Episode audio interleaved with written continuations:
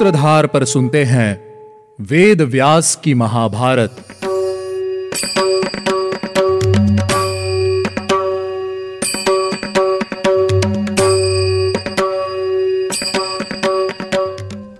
Hello listeners स्वागत है आपका वेद व्यास की महाभारत के सीज़न फाइव में। उम्मीद है आपको हमारे एपिसोड सुनने में उतना ही आनंद आ रहा होगा, जितना आनंद हमें इन्हें आपके लिए बनाने में आता है। वेद व्यास की महाभारत में आप सुनते हैं। गीता प्रेस गोरखपुर द्वारा प्रकाशित महाभारत कथा। मैं हूँ आपके साथ आपकी सूत्रधार मान्या शर्मा। आज हम शुरुआत करेंगे हमारे एटीन एपिसोड की। इस एपिसोड में राजा युधिष्ठिर अपने भाइयों सहित स्वयं को और द्रौपदी को भी द्युत में हार जाएँगे। कथा को आगे बढ़ाने से पहले चलिए लेते हैं एक छोटा सा रिकैप पिछले एपिसोड में विदुर जी ने दोबारा राजा धृतराष्ट्र को समझाने का बहुत प्रयास किया, लेकिन उनका हर प्रयास विफल रहा। वहीं दूसरी ओर राजा युधिष्ठिर को देखकर ऐसा लग रहा है, मानो वे अपने सोचने समझने की शक्ति को खो बैठे हैं। जुए के इस खेल में वे बुरी तरह से फंस गए हैं। चलिए, अब मैं आपको सुनाती हूँ आगे की कथा। दोबारा दाव लगाते हुए युधिष्ठिर ने कहा सुबल पुत्र मेरे पास सिंधु नदी के पूर्वी तट से लेकर पर्णाशा नदी के किनारे तक जो भी बैल, घोड़े, गाय, भेड़, बकरी आदि पशुधन है, वह असंख्य है।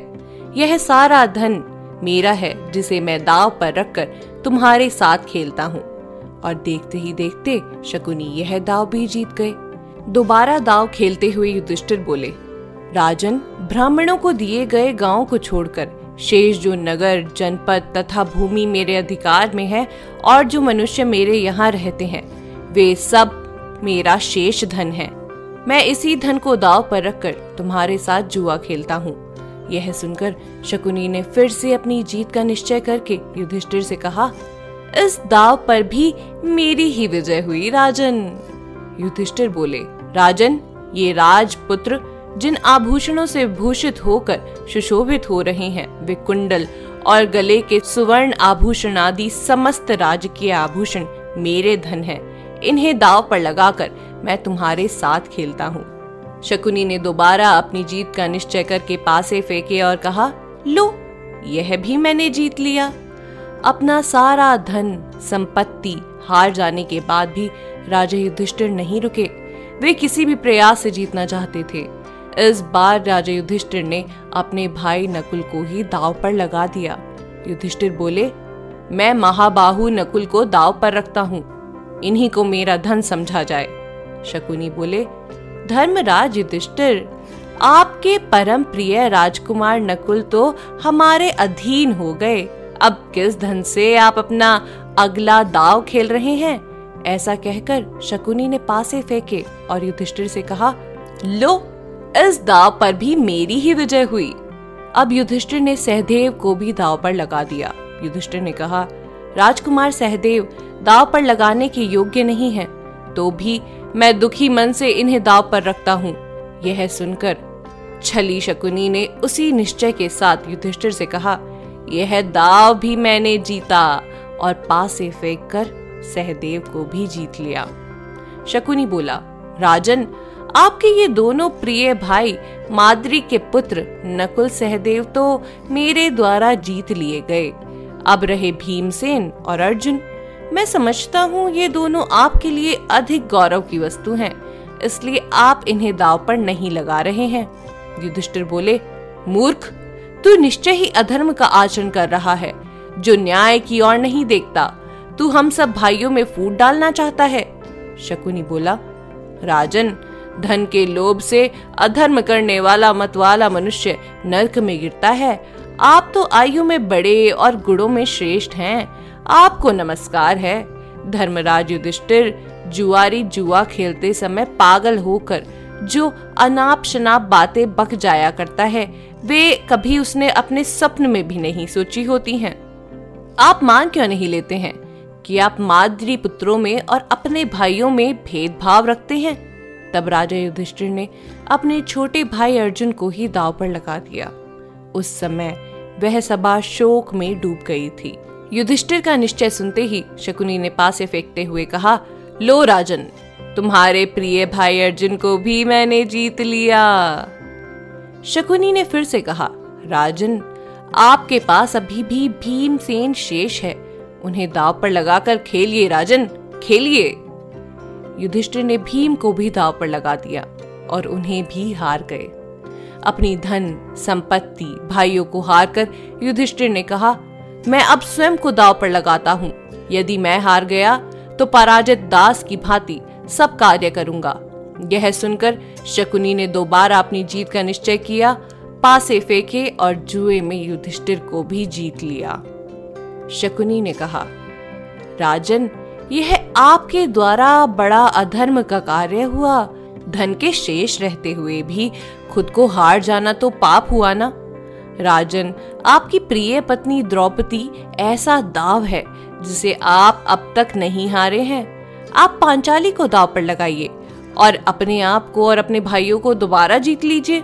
राजा युधिष्ठिर ने द्रौपदी को भी दाव पर लगा दिया। एव मुक्ते तो वचने धर्मराजेन धीमता। धिग्धिगित्येव वृद्धानाम सभ्यानाम निस्सृता गिरह धर्मराज के ऐसा कहते ही उस सभा में बैठे हुए बड़े बूढ़े लोगों के मुख से, धिक्कार है धिक्कार है, ऐसी आवाज़ें आने लगी। उस समय सारी सभा में हलचल मच गई। राजाओं को बड़ा शोक हुआ। पितामह भीष्म, द्रोण और कृपाचार्य आदि के शरीर से पसीना छूटने लगा। विदुर जी तो दोनों हाथों से अपने सर को पकड़कर नीचे बैठ गए। वे बेहोश से हो गए थे। वे फुफकारते हुए सर्प की भांति मुँह नीचे किए हुए गंभीर चिंता में डूबे हुए मानो उस आने वाली प्रलय को साक्षात सामने देख रहे थे। बालिक प्रतीप के पोत्र सोमदत्त, भीष्म, संजय, अश्वत्थामा भूरी श्रवा धृतराष्ट्र पुत्र युयुत्सु, ये सब मुँह नीचे किए सर्पों के समान लंबी लंबी साँसें खींचते हुए अपने दोनों हाथ मलने लगे।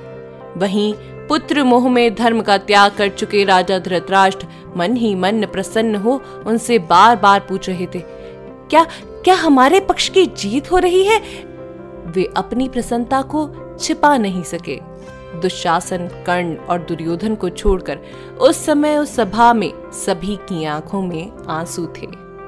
शकुनी ने दोबारा पासे फेंके और इस प्रकार युधिष्ठिर द्रौपदी को भी हार गए। अपनी जीत हुई देख दुर्योधन ने विदुर जी से कहा, विदुर, यहाँ आओ। तुम जाकर पांडवों की प्यारी पत्नी द्रौपदी को ले आओ। वह पापाचारिणी जल्दी यहाँ आए और मेरे महल में झाड़ू लगाए। उसे अब दासियों के साथ रहना होगा। विदुर जी ने कहा, मूर्ख दुर्योधन, तू अपने काल को देख नहीं पा रहा है। तू क्यों अपने प्राणों से हाथ धोना चाहता है? द्रौपदी कभी तेरी दासी नहीं हो सकती, क्योंकि राजा युधिष्ठिर पहले खुद को हार गए थे। और उसी समय वे द्रौपदी को दाव पर लगाने का अधिकार भी खो चुके थे। उस समय दुर्योधन गर्व से पागल हुआ जा रहा था। उसने विदुर को, धिक्कार है, ऐसा कहकर अपने दास की ओर देखा और कहा, जाओ, तुम द्रौपदी को यहाँ ले आओ। तुम्हें किसी से कोई भय नहीं होना चाहिए। यह विदुर तो डरपोक है। जल्दी जाओ और द्रौपदी को यहाँ लेकर आओ। ऐसी आज्ञा पाकर वह दास द्रौपदी के पास गया और बोला, द्रुपद कुमारी, धर्मराज युधिष्ठिर जुए के मत से उन्मत्त हो गए थे। उन्होंने अपना सर्वस्व हार कर आपको दाव पर लगा दिया। तब दुर्योधन ने आपको जीत लिया। अब आप धृतराष्ट्र के महल में पधारे। आपके लिए यही आज्ञा दी गई है। मैं आपको वहाँ दासी का काम करवाने के लिए लेने आया हूँ। दास के वचन सुनकर क्रोधित हुई द्रौपदी ने कहा तू ऐसी बातें कैसे कहता है? कौन राजकुमार अपनी पत्नी को दाव पर रखकर जुआ खेलेगा? क्या राजा युधिष्ठिर जुए के नशे में इतने पागल हो गए हैं कि उनके पास जुआरियों को देने के लिए दूसरा कोई धन नहीं रहा? दास ने कहा, राजकुमारी, जब राजा युधिष्ठिर के पास जुआरियों को देने के लिए दूसरा कोई धन नहीं रह गया था, तब राजा युधिष्ठिर इस प्रकार जुआ खेलने लगे। पहले तो उन्होंने अपने भाइयों को दाव पर लगा दिया। उसके बाद अपने आप को और अंत में आपको भी दाव पर लगा दिया और अपना सब कुछ हार गए। दुखी मन से द्रौपदी ने कहा, सूत पुत्र, तुम सभा में उन जुआरी महाराज के पास जाओ और जाकर यह पूछो कि आप पहले खुद को हारे थे या मुझे? यह जानकर आओ और तब मुझे ले चलो। राजा करना क्या चाहते हैं, यह जानकर ही मैं उस सभा में चलूँगी। और इसी के साथ समाप्ति होती है हमारे सीज़न फाइव की। क्या राजा युधिष्ठिर के पास और सभासदों के पास द्रौपदी के प्रश्नों का उत्तर होगा? क्या अधर्मी दुर्योधन द्रौपदी को इतनी आसानी से छोड़ देगा? ये जानने के लिए आपको लौटना होगा हमारे अगले एपिसोड में। अगले एपिसोड की शुरुआत होगी द्रौपदी के प्रश्नों के साथ। उम्मीद है आपको हमारा यह एपिसोड पसंद आया होगा। अगर आप इस एपिसोड से रिलेटेड कोई भी सवाल पूछना चाहते हैं तो हमारे social media platform Twitter Facebook Instagram पर हमसे संपर्क कर सकते हैं। हमारा सोशल मीडिया हैंडल है माय सूत्रधार साथ ही साथ, ऐसी ही अनेक रोचक पौराणिक कथाओं के वीडियो देखने के लिए आप डाउनलोड कर सकते हैं हमारी सूत्रधार ऐप हमारी ऐप एंड्रॉइड और आईओएस दोनों यूज़र्स के लिए उपलब्ध है। यहाँ आपको हर एक कहानी, सुंदर चित्रण और सटीक फैक्ट्स के साथ मिलेगी।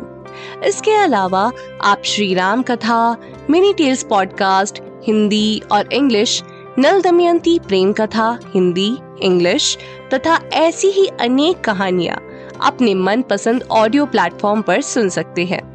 लिंक आपको डिस्क्रिप्शन में मिल जाएगा। मैं आपकी सूत्रधार मान्या शर्मा मिलूँगी आपसे अगले एपिसोड में। याद रखिएगा, हम हर सोमवार और शुक्रवार आपसे मिलते रहेंगे।